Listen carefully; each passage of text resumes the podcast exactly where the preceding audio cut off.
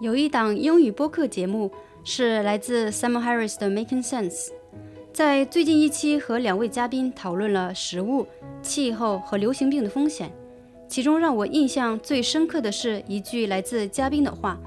要生成我们所吃的鸡肉的一卡路里热量，需要喂养提供九卡路里热量的植物饲料，而猪肉和牛肉需要的更多。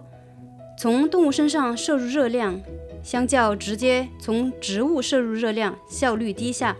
因为要从动物身上产生同样的热量，需要提供多倍的植物饲料喂养。造成这样的结果是需要更多的土地和水以及化肥。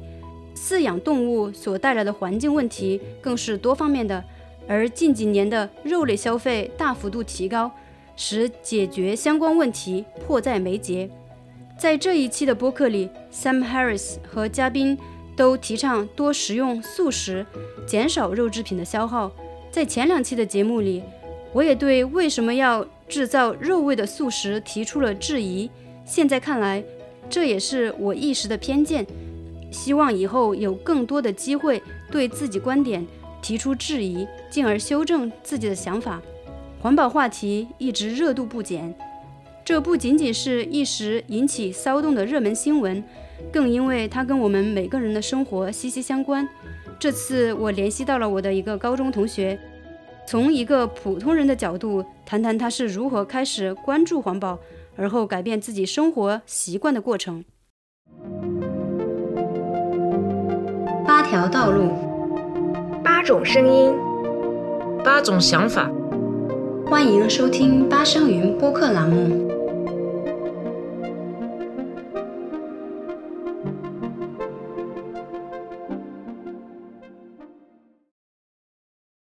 大家好，我是 Lana。这一期的播客，我请了我的一个高中同学，他对环保的问题非常关注，所以我们这一期想来跟他聊一聊关于环保的问题。嗯，我的这位同学高中的时候是班上的学霸，然后他是那 在大学的时候。读的是人大，然后后来来法国留学，嗯，好，我就不多说了，然后他，然后让他自己可以做一下自我介绍。嗨，大家好，我是小琴，嗯，对，娜娜说了，我是她高中同学，我基本上来法国已经快十一年了，然后现在呢是两个孩子的妈妈，就是现在住在法国乡下。嗯，近一两年呢，就是对环保的关注会更多一些，所以我平常也会写一些有关环保的东西呀。正好拉娜遇上这个机会，她要做播客，我们就来聊一聊。嗯，呃，谢谢你来参与我的播客。然后我就想问你一下，就是是什么时候开始关注环保？是因为一个什么突，比如说有个突然的一个事件，就是对这个问题关注起来了？嗯，其实我个人对环保这个就是关注啊，也是一个比较漫长的过程。我最开始听说有关环保的一个问题呢，是我刚刚来法国的，也就二零二零零八年的时候。呃，当时来接我的是一位老年夫妇哈，他们当时就是已经非常关注环保了，比如说他们买东西啊，会买一些当地产的。当时他们会跟我讲说，这些东西可以就是支持当地的农民呀，而且这些东西不需要经过长途的运输。因为毕竟运输过程中会消耗大量的石油啊，产生就是很多的污染，就是废气啊什么的。当时就是可能我也就是这么听说一下，哦，觉得哦这两个人还挺先进的哈，就是思想观念比较先进，嗯，也很无私的那种，对。因为我们买东西可能会想着，哎，什么东西比较便宜啊，或者什么东西质量比较好呀，对对。他们会想啊买当地的产品。但是后来随后呢，就是其实，在五年多的时间里，其实我没有太多的去关注这个问题，因为就是有工作呀、生活这方面的压力呀什么的。但是到后面呢，我就是慢慢的随着我关注一些就是科普方面的东西，就科普方面的文章啊，在科普里面他们经常会讲到一些，比如说哪一种物种啊又快消失了呀，或者哪一种动物啊，它们的生存环境因为人类的存在、人类的活动。就是受到了非常大的影响啊，然后慢慢的我就会就是对他们的存在、他们的生存状态会比较就是呃每次看到他们很难受，他们会灭灭绝的时候，我就心里很就是有有心有戚戚的那种。然后到后面呢，慢慢的就是其实真的是耳濡目染，就是一点一点的这样子的过程。但是到最后真正的就推动我自己就是过上一种更环保的生活方式，有几个比较大的事件哈。有一个呢是当时孩子的一个同学，孩子同学的一个妈妈，她自己呢是一个心理儿童心理学家哈，就是工作也很忙的啦。但是呢，呃，他会自己去做很多很多这方面的事情，比如说一件事情呢，就是当时我在里昂哈，当时里昂它有一个环保那个垃圾分类，但是呢没有厨余垃圾的分类。你想想每天啊都是那么多的垃圾去那么倒了，就厨余垃圾也没有分类，我不知道他们怎么处理的。所以这个妈妈呢，她就觉得嗯这样子的方式我觉得很不好，那么我可以做什么呢？她呢就去呃就利用了法国政府的现有的一种措施，就是会提供一些呃就是那种叫叫厨余回收的那种，就是呃叫什么堆肥筐吧那种，就是她可以去免费的领取，但是呢她需要事先接受培训，然后接受培训之后呢，他要就是去呃征求他居住的那个地方的居民，他们是不是想就把厨余进行分类。所以经过很长的时间呢，他终于把这个堆肥点呢给建立起来。他定期的会去接受培训，定期的会去给当地的居民说你们应该怎么怎么样扔垃圾，呃，你们有什么不懂啊，我可以给你们一些建议啊。会监督这些垃圾是不是得到了，就堆肥是不是那规定是不是得到遵守。比如说你不能扔那些肉啊，就是没吃完的肉扔到里面呀，你不能扔一些塑料在里面。所以他就这么很忙的一个人，他会去做这样子的事情。我当时我就觉得很受触动，因为我当时很还还挺抱怨，因为我们那个楼里头也是有那种就垃圾回收的，就是专门扔垃圾的一个点哈，关在一个嗯单独的隔间里面，是弄得很好。但是呢，那些人都不遵守垃圾的话，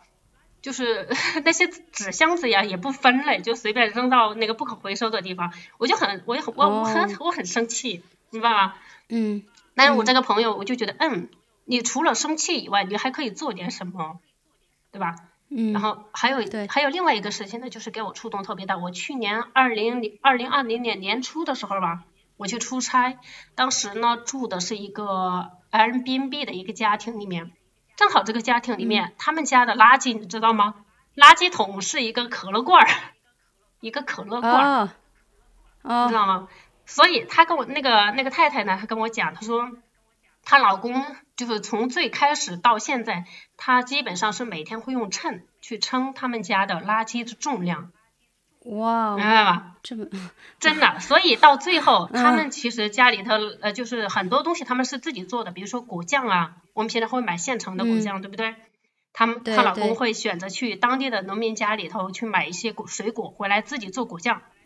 然后他们的蔬菜呢？也是去当地的农民，他们就联系了一些嘛，然后会用那个木头那种筐啊，每天就是定定期给他们送一筐过来，所以他们把许许多多的那些不必要的包装啊都扔掉，都省掉了，所以到最后他们就是可以产生很少很少量的垃圾。有一个事情 对触对我触动特别大，嗯，那天晚上那个太太问我，她说你明天早上要吃什么早餐呀？要喝什么？我说你有果汁吗？她说我们可以现榨呀，我们当时不是都买那种现成的什么的？现成的，对对对。好吧，那第二天还要现榨果汁，我说算了，那我不喝了。我也就是，因为我第二天还要，我第二天还要去去上班了，要出差比较早。嗯嗯。我说那算了，没关系，我喝点咖啡就好了。就是他们的孩子，当时有两，他们有两个女儿，一个女儿八岁，一个女儿十岁。当我问到他们家里头有什么没有什么的时候，他们会说：“哦，这个东西我们不能用，因为呃，我们因为那个会产生很大的污染，会产生很多的包装。”嗯，所以就是这样子耳濡目染，就是慢慢的。然后第三件事情呢，对我触动特别大，这也是最直接的一件事情，就是呃，圣诞节的时候吧，圣诞节的时候，然后我我婆婆就是我孩子的奶奶，她给孩子送了一个圣诞礼物，是一本书。那本书呢叫《第八大陆》，这个大陆是什么呢？它是位于太平洋，就离夏威夷不是很远的一个一个地方。那一片大陆是什么呢？是垃圾，全都是垃圾堆成的。最开始发现这个垃圾的人呢，其实已经是一二十年前的了。他呀，在这个垃圾堆里面，就是用船航行，差不多航行了十天才走出来。就能想象这片地方有多么的大。而这些呢，都是塑料垃圾。这些塑料垃圾呀，他们会就比如说乌龟，包括鲸鱼这种很聪明的动物，鲨鱼呀，各种各样的，他们都可能因为误食这些塑料垃圾，到最后就嗯就是消化不良啊，甚至被窒息而死。嗯嗯。所以到最后，嗯我在给我孩子读这个书的时候，我就会去，我就去看了这么一些消息，我我到最后我就觉得我真的很难受，我很难受。所以从呃，今年年初的时候，我就完全拒绝了去买一些有塑料包装的垃圾，就是比如说，也最开始还挺麻烦的，很很难嘛，因为孩子们他会吃一些点心呀，就是那些很多点心，其实像一些饼干，不是都有塑料包装嘛？虽然说它外面是是一个那个纸壳的，但纸壳里面呢，它也是有那种塑料包装的。嗯，对对对对。所以我就到超市里面走一圈呢，就我就很绝望的发现，真的你找不到任何没有塑料包装的的这些饼心、给饼干、点心。我也去超市里面走了一圈，就是你会发现很多很多的蔬菜，甚至他们都是用那个塑料给包装起来的，包起来的。对，所以到后面我就真的决定，no stop，我我我再也不要过这样子的生活了。就是我不想，就是我不并不觉得说我的行为会真的会这个对这个世界。嗯，带来很多大的改变，但是呢，我决定我不再想为这些就是死去的这些动物，就是不能因为他们的死有我的原因，就我不能接受，如果哪一天说一个乌龟、一个鲨鱼、一个鲸鱼，它是因为吃掉了我扔掉的那个塑料垃圾而死去的，我不能接受，就这样子。嗯嗯，就说明你周围还是有很多对环境问题关注的人，所以你这样耳濡目染。是的，就是。所以你就这样就慢慢影响你，对。对，是的。那你这样，你现在住的那个周围，像这种关注环保的人多吗？嗯，应该还是蛮多的，但是呢，整体上来说呀，还是呃一个比较少量、比较少量的人群。因为你从就是市场上销售的这些产品来说，你就知道，其实购买这种传统的产品的人还是占绝大多数。我不能说他占到百分之九十九，但是我觉得起码是占到百分之八十。起码是占到百分之八十，肯定。那我我们可以去那个有机超市里面可以看到啊，有些人会去选择有机产品呀，是不是？但是有机产品里面那些超市里面，他们其实呃那个包装啊，也不是说真正环保的。有机超市里面，它更多是考虑的是这个哦，这个产品对人体更好，对吧？对对对。所以我觉得。虽然说，呃，就是这些民众啊，越来越多的对环保这个问题更加的敏感哈，大家都会说啊，全球变暖啊，气候变化呀什么的。但是呢，每个人涉及到自己的生活的时候，有时候还是很难做出一个，就是一个决断，就是我不能取舍，对，一个取舍。大家为了生活的方便呀，确实，呃，我自己能够感受到哈。自从我不像以前那样子生活，比如说我不买塑料包装的东西，我确实会就是我的生活会变得麻烦一点点呀。比如说我每次去超市购物的时候，我要事先从家里头买带去那种小布袋。我我去就是呃卖肉的柜台上买肉的时候，我需要拿着家里的那种饭盒，就拿着家里的饭盒，对，嗯。那些肉店柜台的那些那些人呀，他也很配合呀。啊，OK，我用这个盒子给你称了，然后再把商标那个标签贴到上面。嗯，就是这样子的事情也是有的。而且我孩子他们不再吃那种饼干点心了，那我怎么办呢？我就去面包店给他们买一些那个夸上啊，或者巧克力面包呀、羊角面包呀，就是没有工业产品的了。对。那我们嗯，还有就是我可能自己不再吃呃吃肉吃的很少啊。就是呃有 这个事情哈，吃肉吃的很少，是有一件很好玩的事情。有一天呢，那个我孩子们的爷爷他到我们家来了，那天我说呃招待客人嘛，你你怎么也得做点菜哈。然后我我孩子就我孩子就去跟爷爷讲啊，爷爷我们今天要吃肉了。啊，小孩好久没吃肉了。对，但是因为孩子们是在学校吃嘛，他们中午已经吃过肉了。嗯，对，所以我在家里头就不给他们提供再提供了，因为吃的太多也不好啊。嗯，所以就好玩，就很好玩。对我们刚才说的，其实周边的话，我觉得这还是需要更大的力度，这些人呢需要更多的呃，政府需要更多的宣传，每个人呢需要更多的去考虑自己可以做什么。我我我我们通常也会见到很多人，我不知道你有没有见到哈，大家会就是我们在饭桌上哈会讨论全球变暖、气候变化怎么怎么样啊什么什么的，嗯，但是他们从来不会觉得哦啊好像我自己也有点责任呀，是吧？也可以，对我自己可以做点什什么，对。对他们不会呀，很多人都不会的。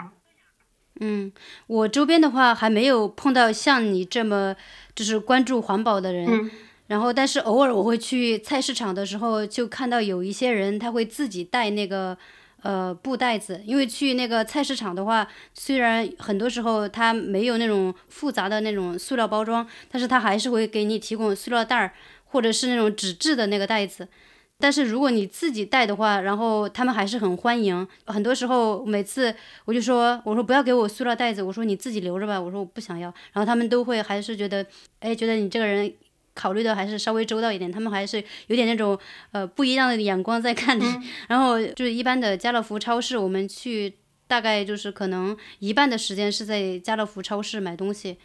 然后我觉得我还是一个就是做的不够好的一个人，因为我老公他会说，哎呀，就是很讨厌这个塑料垃圾，因为现在住在一个公寓里面嘛，然后每次扔垃圾的时候，呃，也会虽然没有我们现在还没有这个厨余垃圾的分类，所以很多时候还是会把这个厨余垃圾和那种不回收的垃圾都放一块儿。但是我们每次会把那个塑料垃圾给分出来，虽然最后是也是放在那个就是不可回收的那个垃圾箱里面。嗯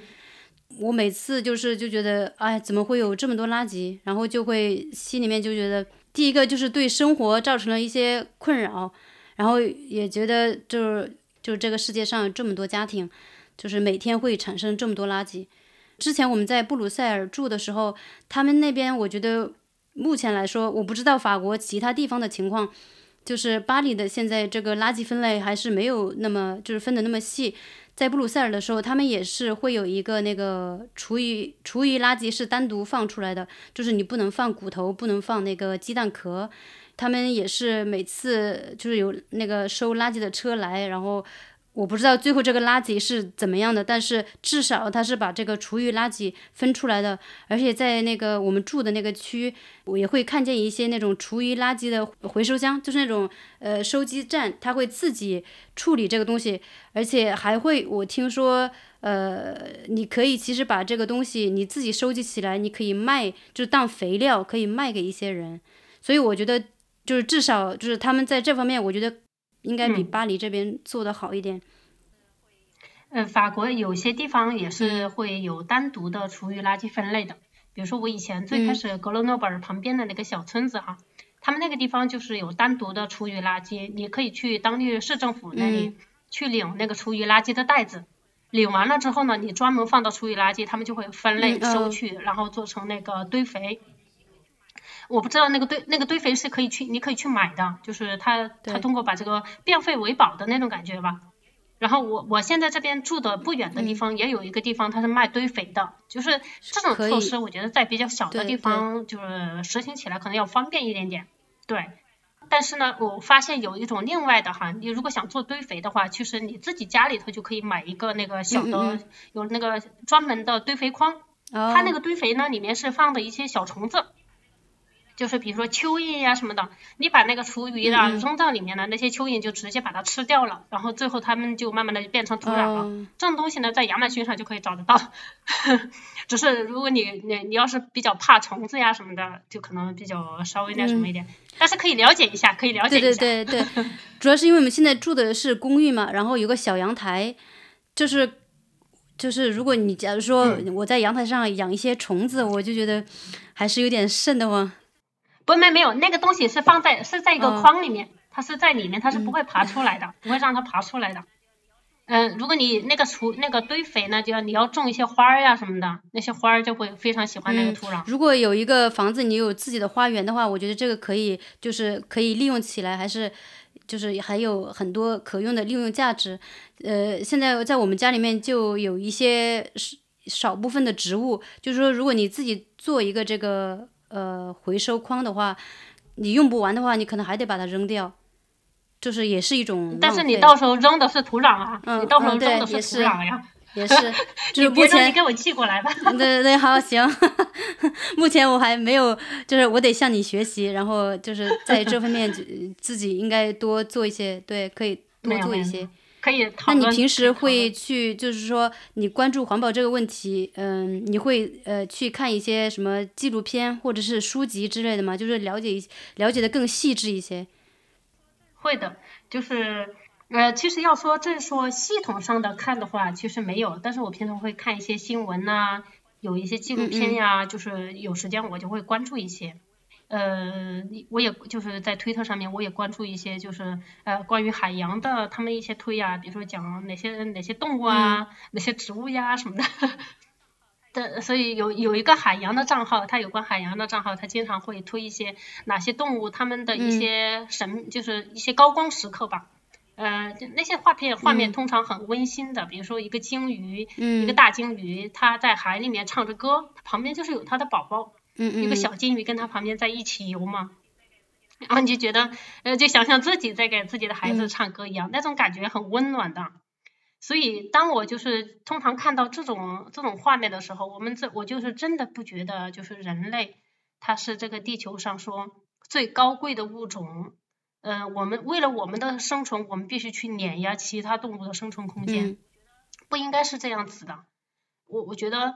嗯呃，今天呢，我一个朋友啊，给我发了一个视频来，他家里头呃放了一个一一个小装置嘛，它里面可以放一点点糖，然后那个蜂鸟呢就来会吃那个糖水。他每天在家办公嘛，然后就隔着窗户呀，就看见那个蜂鸟每天来吃那点糖水，他就觉得这个蜂鸟的存在就是对他的一种陪伴。真的就是你会感觉很温暖，所以很多时候我觉得我们可以看一些书啊，但是就是我们看这些动物的存在，这些嗯，他们对我们的感触更多，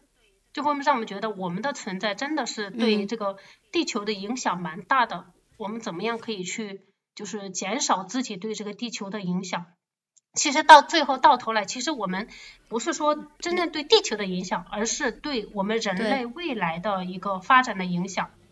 嗯，我之前看过一个纪录片哈，它讲的是，它讲的是人类消失之后，地球会发生什么样的变化。你可以去找来看一下，很吃惊的。其实，在人类消失一年、两年之后，它的很多痕迹就被覆盖掉了。那个草坪啊，草就长出来，就根本看不见了，你就看不见人类真的存在过。那些建筑物还在哈，但是慢慢的随着一两百年之后呀，几十年之后呀，就就很多东西就消失了。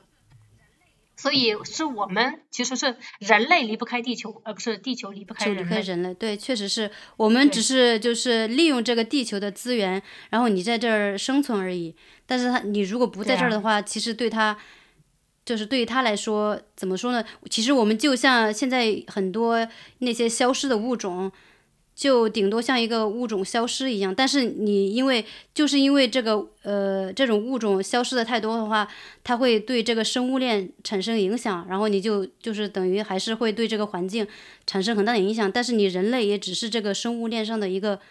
一个小物种而已。是呀。还有就是我呃，因为有自己的小孩嘛。就是如果你没有后代的话，你可能你这一辈子过去就算了。但是你有了后代，你得考虑你的后代的生存环境。所以你如果你现在不在乎这个的话，那你的后代以后他们是一个什么样的世界，什么样的一个生生存条件，对于他们来说是，我觉得是很不公平的一件事情。就是你现在超超前消费。是的，我们去过度攫取了我们后代的资源，为了我们今天的欲望。所以，当有一天有有的孩子，就是奥巴马有一次讲话呀，他说有一个采访嘛，问他为什么就是关注环保呀什么的。他说有一天如果可能不是原话了，大概是这个意思哈。他就说如果有一天我的哈我的后代来问我爸爸，为什么这个地球上就是没有鲸鱼了呀？就是这种东西，就是你们当初为什么没有就是做一些措施？你们我你们是怎么让鲸鱼消失的？就就是这种。我我可能就是不知道我怎么去回答，对，就是这种感觉，对对。呃，我不知道你在法国哈，就是最近有没有感觉到一些就是切切实实的这种气候变化对你带来的影响，就有感觉到它的带来的变化吗？嗯，我生活在城市嘛，呃，嗯，所以对周边呃。就是你的切身体会可能没像在这个乡下那么深，因为你每天你在乡下的话，你可以看到这个植物啊，动植物的一些呃生活作息，然后它怎么样生长的，然后你会看到它的变化。但是在城市里面，可能你的关注点像这种东西，你可能看到会比较少。但是因为家里面有植物，我就每天早上起来，我就很喜欢盯着植物看，我就觉得啊，今天又出新芽了。然后就发现那个，因为不是这两周那个天气比较冷嘛，呃，我们有一株植物，然后呃前两周、三周天气很热嘛，然后它就长得特别快。但是这一周变冷了，然后它就感觉有点停止生长了。就是我会对这个东西也会慢慢慢慢，呃。关注的会更多，不像以前就是完全，嗯，就是没看到，也不是说不在乎，因为你就是你的关注点不是这个，所以嗯，对。然后我听他们说，呃，就是因为这一周比较冷，然后法国很多那个果农他们会烧柴火，然后让地给加热，因为那个地都给冻僵了，所以对植物的它是一个很，对他来说是一个很大的一个打击。所以我，反正我是听。听我老公说到这个，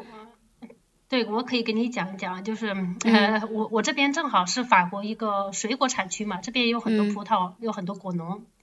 然后我自己家里头有很多果树，呃，最近这个倒春寒呢，真的是特别特别的厉害，它它的原因是什么呢？就是因为北极这个北极这个气旋嘛，极地气旋，它本正常情况下呢，它就一直这么绕着，它就转圈圈哈，它就这样转圈圈。但是随着呢，就是北极的它那个气温升高呀，这个高温呢就导致这个气旋的速度下降了，它在旋转的速度下降了，导致这个冷空气呢往南下，南下了，所以法国呢就受到了很大的冲击。包括我我我们前几天呢，这晚上零下六度，想想零下六度哈，我们就是家里头刚刚发出来的芽那些常春藤，你看常春藤冬天的叶子都是。都是都是绿的嘛，但是刚刚长出来的新芽，刚长出来的新芽一下子就这么被冻死掉了，被全被冻蔫儿了。我家的无花果树啊、樱桃树呀，还有那个桑葚呀，全都冻死掉了。嗯。所以就看得很心痛的。然后我看也是看那个呃报道里面有些农民讲啊，这都是第四年了，连续第四年。哇。所以你就真的能够感觉到它这个气候异常。你想想，本来这个植物说，哎，天气倍儿暖了，我可以出来了，我可以开花抽芽了哈。对。突然之间，这这来个倒春寒，这就是一年的果实就没有了。对。植物它没办法说，我再来一波，今年再给来一波，不行啊。就就是这个不可逆转的，对。是。然后前一阵子我看那个呃法国气象台他们发布的一个报告嘛，说他们就是呃研究哈，说未来就是到呃应该是到本世纪末的时候，这法国的南部法国气候它将更加更加的干燥，就是雨水特别特别的少，冬天呢会会降雨更多。你看呃你冬天降那么多水，那植物又没有热量，它没办法长呀。到夏天该有雨水的时候，它没有雨水，没有水，所以这个。对农业是一个很大的打击，对，就是它的这个影响也是逐步的。我就是上一周之前看的一本书，它也是就是讲人类的这个对自然的一些影响。他就讲到这个呃人的那个文明的起源，不是最开始所有的人类都是从非洲过来的吗？然后到了那个嗯，到了那个中东。像那个叙利亚，就是那个中东那一块，很久很久以前那个地方，就是也有很多植物啊，不像现在就基本上都是呃荒漠。然后它为什么就是呃现在会变成这个样子？然后他也讲到了，呃，就比如说像美洲，还有一些太平洋岛上，比如说像那个复活节岛，它以前也是一些。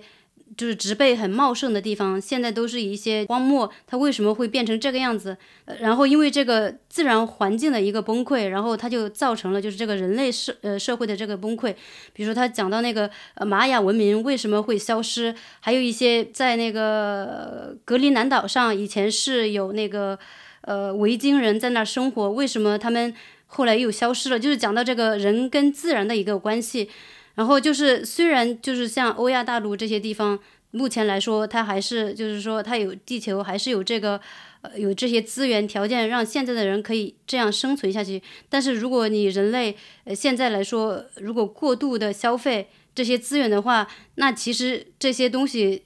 就是这个崩溃的时间。也不会，就是说你会缩短这个时长，就是说如果你一直这样，就是不是这种可持续的这样发展下去的话，会带来很多灾难性的后果，然后那个时候就不可逆转。之前因为我们前两期的节目也是跟朋友聊到这个跟消费有关的东西，所以就讲到这个环保的这个主题。如果现在所有人就是每个人都会呃慢慢慢慢，虽然可能你的这个一个小行动可能。对这个环境造成的影响不是很大，但是如果每个人都这么做的话，它带来的这个效果就会很不一样，就是也是为了后代，嗯。比如计算机里面有个有个感觉，有有有一种观念，就是说一个做一什么事情发生一次不可怕，但是发生一百万次就很可怕了。对对对对。我一个人扔一点点垃圾，这个不可怕。但是我们这 六七十亿人，每个人都这么去生活，开豪车，呃，每天过着就是买买买呀、扔扔扔的这种生活。这个这个环地球它是不可持续的，就是我很难想象，就是说，呃，就是人类到火星上面哈，它也可以生存呀。就是我觉得以人类的科技，它也是可以重新建造一个基地，对吧？它去上面可以建造一个基地，生活在一个 玻璃球里面呀，类似的。嗯嗯。但是那种生活多么的无趣呀！没有植物，没有动物，没有陪伴，那是多么的孤单呀，是吧？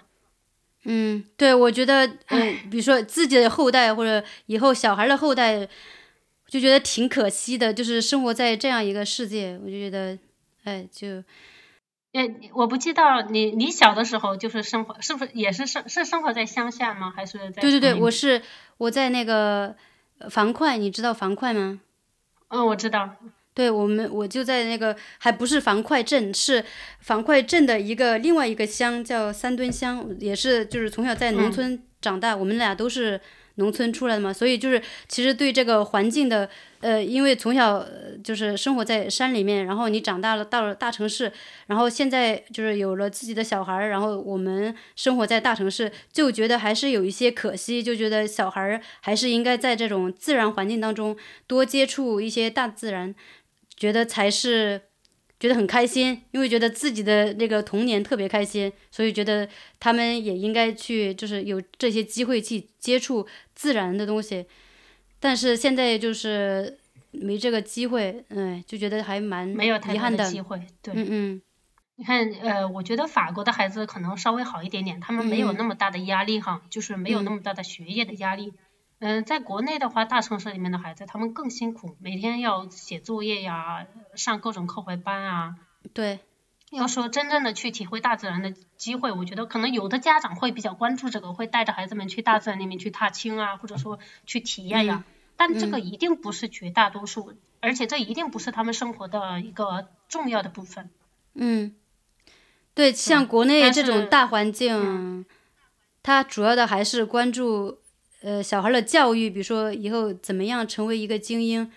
然后怎么样成功，他可能对环境这块关注的还是，就是还是会特别少。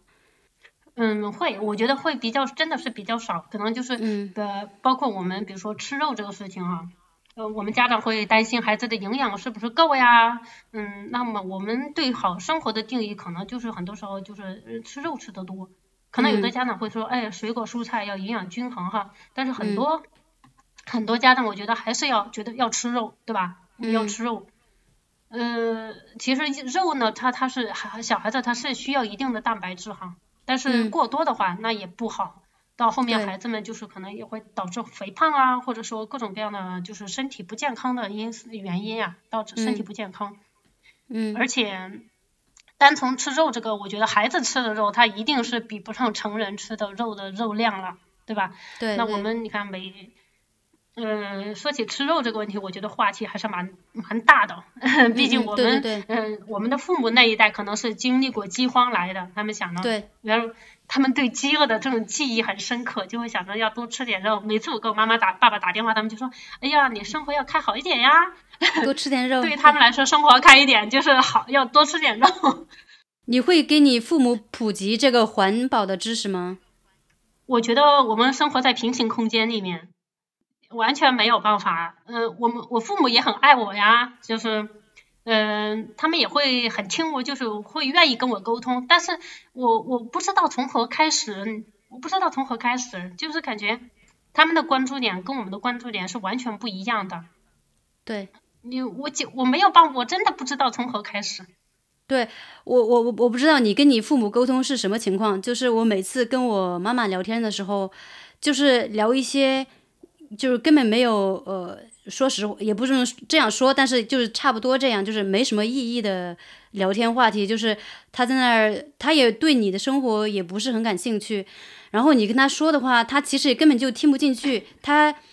他听了就马上就是像当耳边风一样，然后就过去了。他根本就不会你说的这些话，他根本就听不进去。他他的关注点还是。一些基本的一些什么要挣钱呀，家常啊，对，身 身体好，然后吃的好一点，就这些。但是他从来不会，也我就是我也不会从，也从来也不会跟他聊一些像我关注的那些问题。他他对这个一点兴趣都没有，他们的生活方式跟我们完全不一样。嗯，所以没有办法，就他们是那一代的人。我觉得如果环保要从他们那一代人来推的话，就这么去让他们接受这个观念的话。一定是没有任何希望的。呃，我比较绝望，我比较悲观哈，我觉得是没有太多希望的。对你有，我忘了你有兄弟姐妹吗？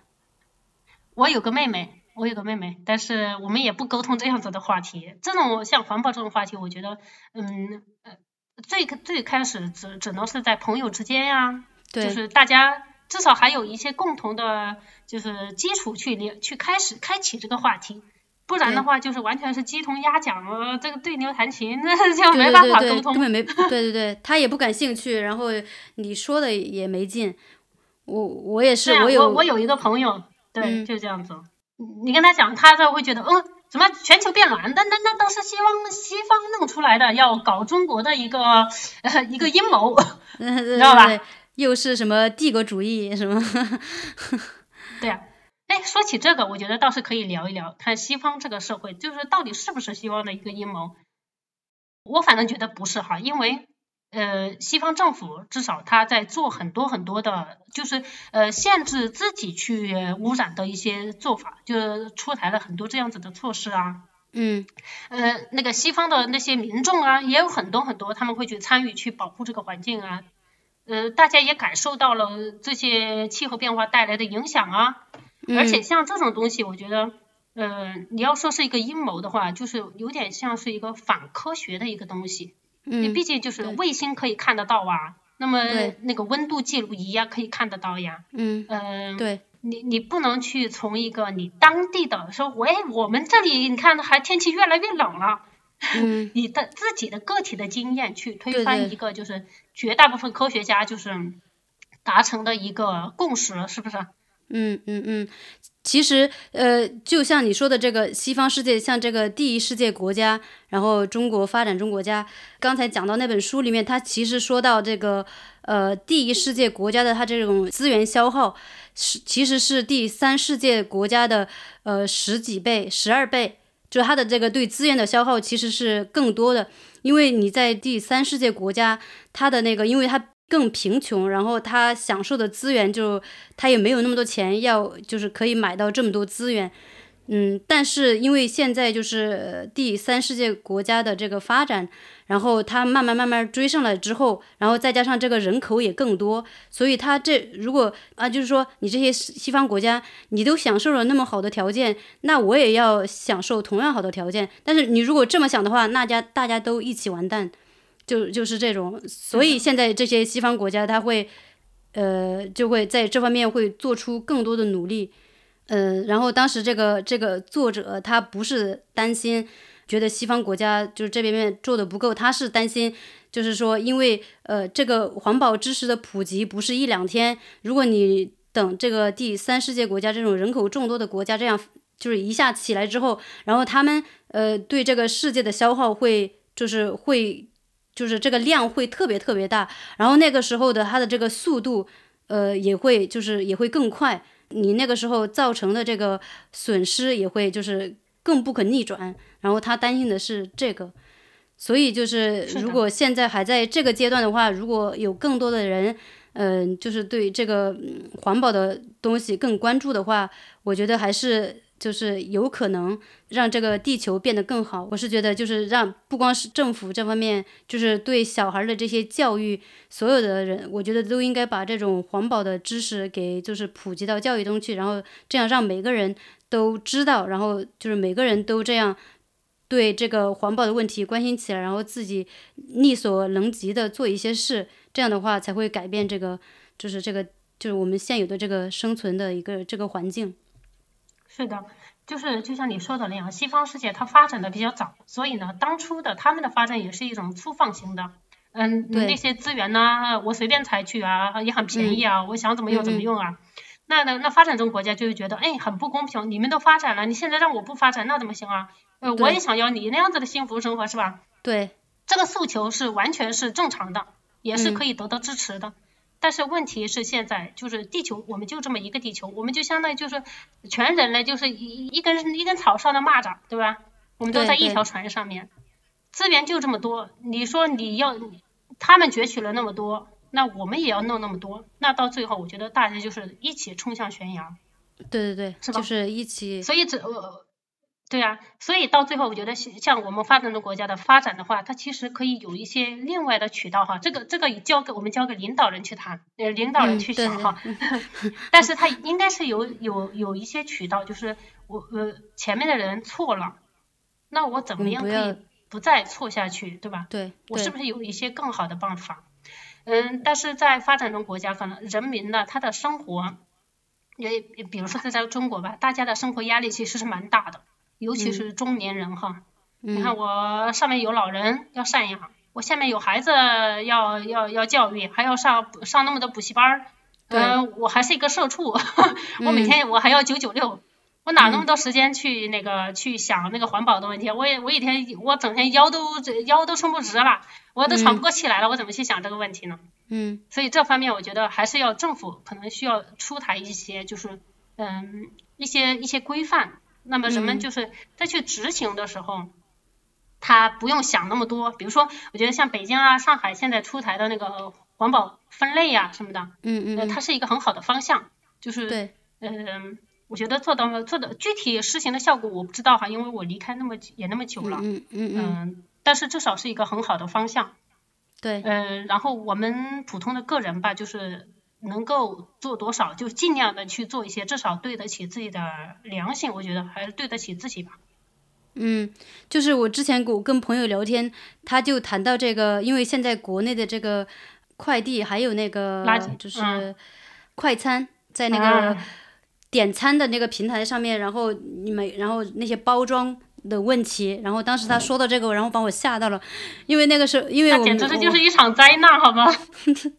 然后我就觉得怎么办呀？就是觉得好恐怖。然后但是，嗯，你这个人口基数很大，然后你这样大家都就是没有，就是更多的考虑去做一些事的话，然后我就觉得哇，就是啊。然后他当时说的这个，我就说，我当时我我在上海工作的时候也没有几年，怎么变化这么大？我就觉得，呃，然后我就不知道说什么了，就这个变化太快了，发展了发太快了，太快了。而且现在我觉得，呃，随着大家生活压力的加大呀，生活节奏的变快，其实到最后剩下来，你要真正去想着自己做饭的时间或者这个心呃心力就没有那么多了，大家都想着去嗯。我点点快餐，哈，很快就解决了，还不用洗碗。但是后面其实这个代价是非常非常高昂的。嗯，我之前读过，就是一些环保组织他们研究的一些数据嘛，比如说一个普通的快餐盒，它可能要一百年才会烂掉，就自然降解掉啊。嗯。嗯，你想想每天都那么多的快餐盒，每天对，你要有多少个人、一百个人、呃一亿个人、呃四亿个人，对每一天、每一天、每一天、每一天，就想象这么堆堆堆。如果你面前有一座山，就把那个垃圾堆建堆到你家门口的话，这这个是不可想象的。嗯到最后怎么办呢？嗯，那以前呢，西方国家他们会把这些垃圾送到发展中国家，比如说以前嗯中国会呃接收那个洋垃圾嘛，嗯嗯，对，可以进行一些塑料的回收啊，那那个塑料会便宜一点。但现在中国不收这个垃圾了，那他们可能就是运到比如说非洲的国家呀，嗯、那些那些那些那些垃圾送到那边去了怎么办呢？就堆在那里啊，他们的那个设施，垃圾处理的设施是完全不够的，基本上对你想想你你发展的国家都处不了处理不了，你交到那边去怎么办呢？对，那就那就是堆成一个垃圾场，孩子们在那里做什么？孩子们在那里拾荒，他们会嗯捡垃圾去、再去卖。嗯嗯之前看过那个一个纪录片，是一个拍的垃圾围城嘛，就当时是拍的北京哈，嗯呃那个时候应该还是两千一二年一零年的时候，那个时候，嗯。我当时还在北京那时候，嗯，我我住的地方啊，就不远的地方就有一个垃圾垃圾场，然后周末的时候我们骑车到那边去看嘛，我就看到很多孩子，对的，他就跟他们的爸爸拾荒的爸拾荒的爸爸妈妈住在那里，就嗯从垃圾场上捡起那些玩具来玩呐、嗯那如果我想想，我是我是我的孩子，我肯定觉得哇塞，这个地方太脏了，对他们的健康太不好了。对那我看见别人的孩子，我也是很难受啊，对吧？对就是他们是孩子呀。嗯而这些垃圾，我们再扔掉这些垃圾，垃圾，呃，这个我们的门前的垃圾桶，它是一个无底洞哎，每天我们都扔下去，哎，垃圾就神奇的消失了，不见了，对对对，你看不见，嗯对我们看不见。呃，法国有几次我在城里面住的时候，垃圾工人罢工哎，嗯嗯嗯，罢工，比如说一周十天不来收垃圾，你就发现这个垃圾很快的堆积如山，用这个词一点都不为过。对对对，所以，我们我们当我们享受快捷的生活的时候，其实我们没有没有太多的去考虑我们这个行为会产生什么样的影响，会带带来什么样的后果。那那后来就是北京这个垃圾围城之后呢，没多久，政府中国政府不是新建了很多很多那个，呃呃呃垃圾焚化厂嘛，就是垃圾焚烧嘛。嗯那可能是最方便的一种方式了。反正垃圾烧了，我还可以用来那个热量可以用来发电呀，对不对？嗯但是呢，有一个很大的问题就是，如果垃圾它的焚烧炉温度达不到一定高度的话，那么它会产生就是很多很多的二恶英。二恶英呢，它就是会一种致癌的东西嘛。比如说中国之前不是有有时候会爆出，比如奶粉呐、被二恶英污染呀什么的，反正就是、呃，所以垃圾焚烧呢，它不是一个就是万能的办法。嗯我们最好的就是减少垃圾的方式呢，还是说我们就不去产生，就是、嗯。呃，包括这些快餐盒呀，如果我们自己可以去呃 自己做饭呐、尽量的吧，自己去做饭呐、对对，呃，我我我想不出别的办法，因为中国那边你要订个快餐，他们他们怎么样？你不能自己拿着盒饭盒去取是吧？对对对对，肯定这个不方便，嗯，对这个所以我们刚才说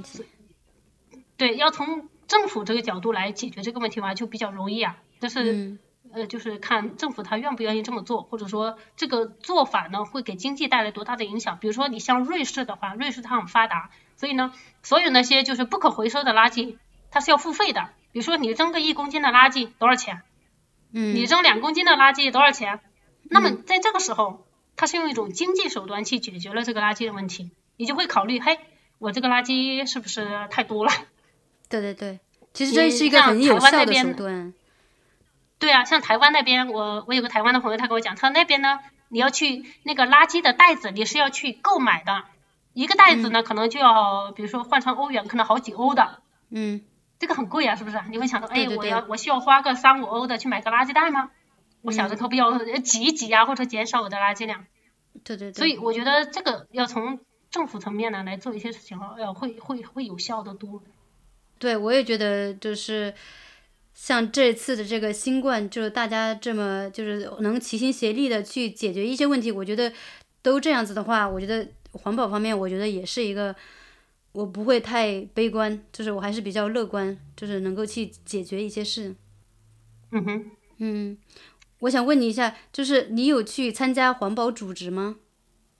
呃，目前没有。其实我真正的投入这个活动的，就是呃这么做的时候呢，其实已经新冠已经发生了，就是已经发生了。所以到这时候你就会想着，就是再去参加一些组织啊，就是我我自己会比较 比较保守啦。嗯。就是对这个新冠这个事情，我我平常也很少见人了。嗯，因为我看到医院系统的医疗系统，它的负压负重实在是太严重了。我有亲戚是护士。他们一年多来就这么加班加点的工作，呃，我我很难就是就是有点不忍心吧，就是如果我自己生病了，我会增加他们的负担，所以呢，我我就会想着尽量去减少就是跟呃人们之间的接触啊，嗯嗯，跟跟别人的接触，对，所以就是我我我我会想的就是就是我自己的行为确实不管我做什么，它都会有一定的影响，要么是好的，要么是坏的。那我不想它就是产生太多的影响，不要对这个医疗系统就增加医疗系统的负担。嗯嗯，对我应该向你学习，我们还是一直在见朋友，虽然目前我也不知道有没有中招。哎，这个事情，嗯，这个事情又值得一聊了。对对对对，这个扯的有点，就扯到另外一个话题了。嗯，对。其实我觉得新冠确实是给我们的一个教训吧，嗯，就是，呃，我觉得后面呢，包括世界卫生组织啊，他会说，就是由于环球那个气候的变化呀，它可能导致以后的那个病毒呢，这种疾病的发生是越来越频繁，为什么呢？因为越频繁，为什么呢？就是呃，比如说气候变化了，原这些动物，动物它是会动的呀，呃，这个地方太热了，这个地方。呃，不适合我生存了，那么我怎么办呢？我会迁徙，对吧？我会迁徙到别的地方，或者说，呃，有一些蚊子，比如说埃及伊蚊呢，就是它会产生那个疟疾嘛，嗯，或它叮完了，如果它带有疟疾那个病毒的话，它会呃去叮完人，人可能会得那个疟疾嘛。嗯，因为全球变暖，就是比如说法国这边它变得更暖和了，这种埃及伊蚊它就可能向北迁徙，对吧？向北迁徙，那么。呃，它就会把这个病毒呢带到北边，往北边一点点。所以，我我我们可以在脑子里面想象一下，由于这个气候变暖，就相当于有个人呢，有一个天上帝，他拿着棍子在在地地球上把这个大气层给搅搅搅搅搅，搅动了之后呢，你就会想象各种动物它会不停的迁徙到这里，迁徙到这里，就感觉整个就就乱掉了，所以会就带着病毒啊，各个地方到处到处转呀。包括比如说，呃，对我们对森林的破坏，就导致一些很多很多的蝙蝠，它原本是生活在森林里面的，那森林没有了，它怎么办呢？它会想到就是呃到人人类的聚居地里面生存，那么它可能就把一些潜在的嗯致病菌呢就带到人类居住的地方了，所以嗯，所以新冠病毒，我觉得大家还是可以，就是也是一个教训吧。就不能让这个事情发生了，OK？呃，好吧，我蒙着头继续过，明年再来一次，后年再来一次。对，而且就是说，以后像这种，呃，你的这个气候变化，就是你现在这个社会处理这种灾难性事件的话，嗯，就是也是一个教训。你现在对这个社会造成这么多的损失。嗯，就是其实对你每个人的影响都是就是切身身的体会，并不是说你的有的人就可以呃就是高枕无忧了，然后就我就可以怎么样了。就算就比如说呃比如说现在中国内算是发展的很好的，但是如果你呃其他国家发展的不好的话，其实对你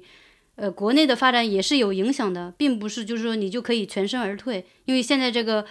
所有的国家都差不多都是连在一起的，你不能。就是说，啊，那只是人家怎么样怎么样，我就可以怎么样，我就无所谓了，就是完全不是这样的。对呀，嗯，是的，而且还不知道下一次病毒会是怎么样的呢，对吧？对对，就是感觉有，呃，这个社会会面对更多的威胁，就是有很多未知的，会有很多新的挑战。是的，嗯。啊，我们一起努力吧，能做多少做多少。好，行，尽自己的一份小小力，呃，或者是去呃影响周边的人，然后让周边的人也就是对这个事情有更多的关注。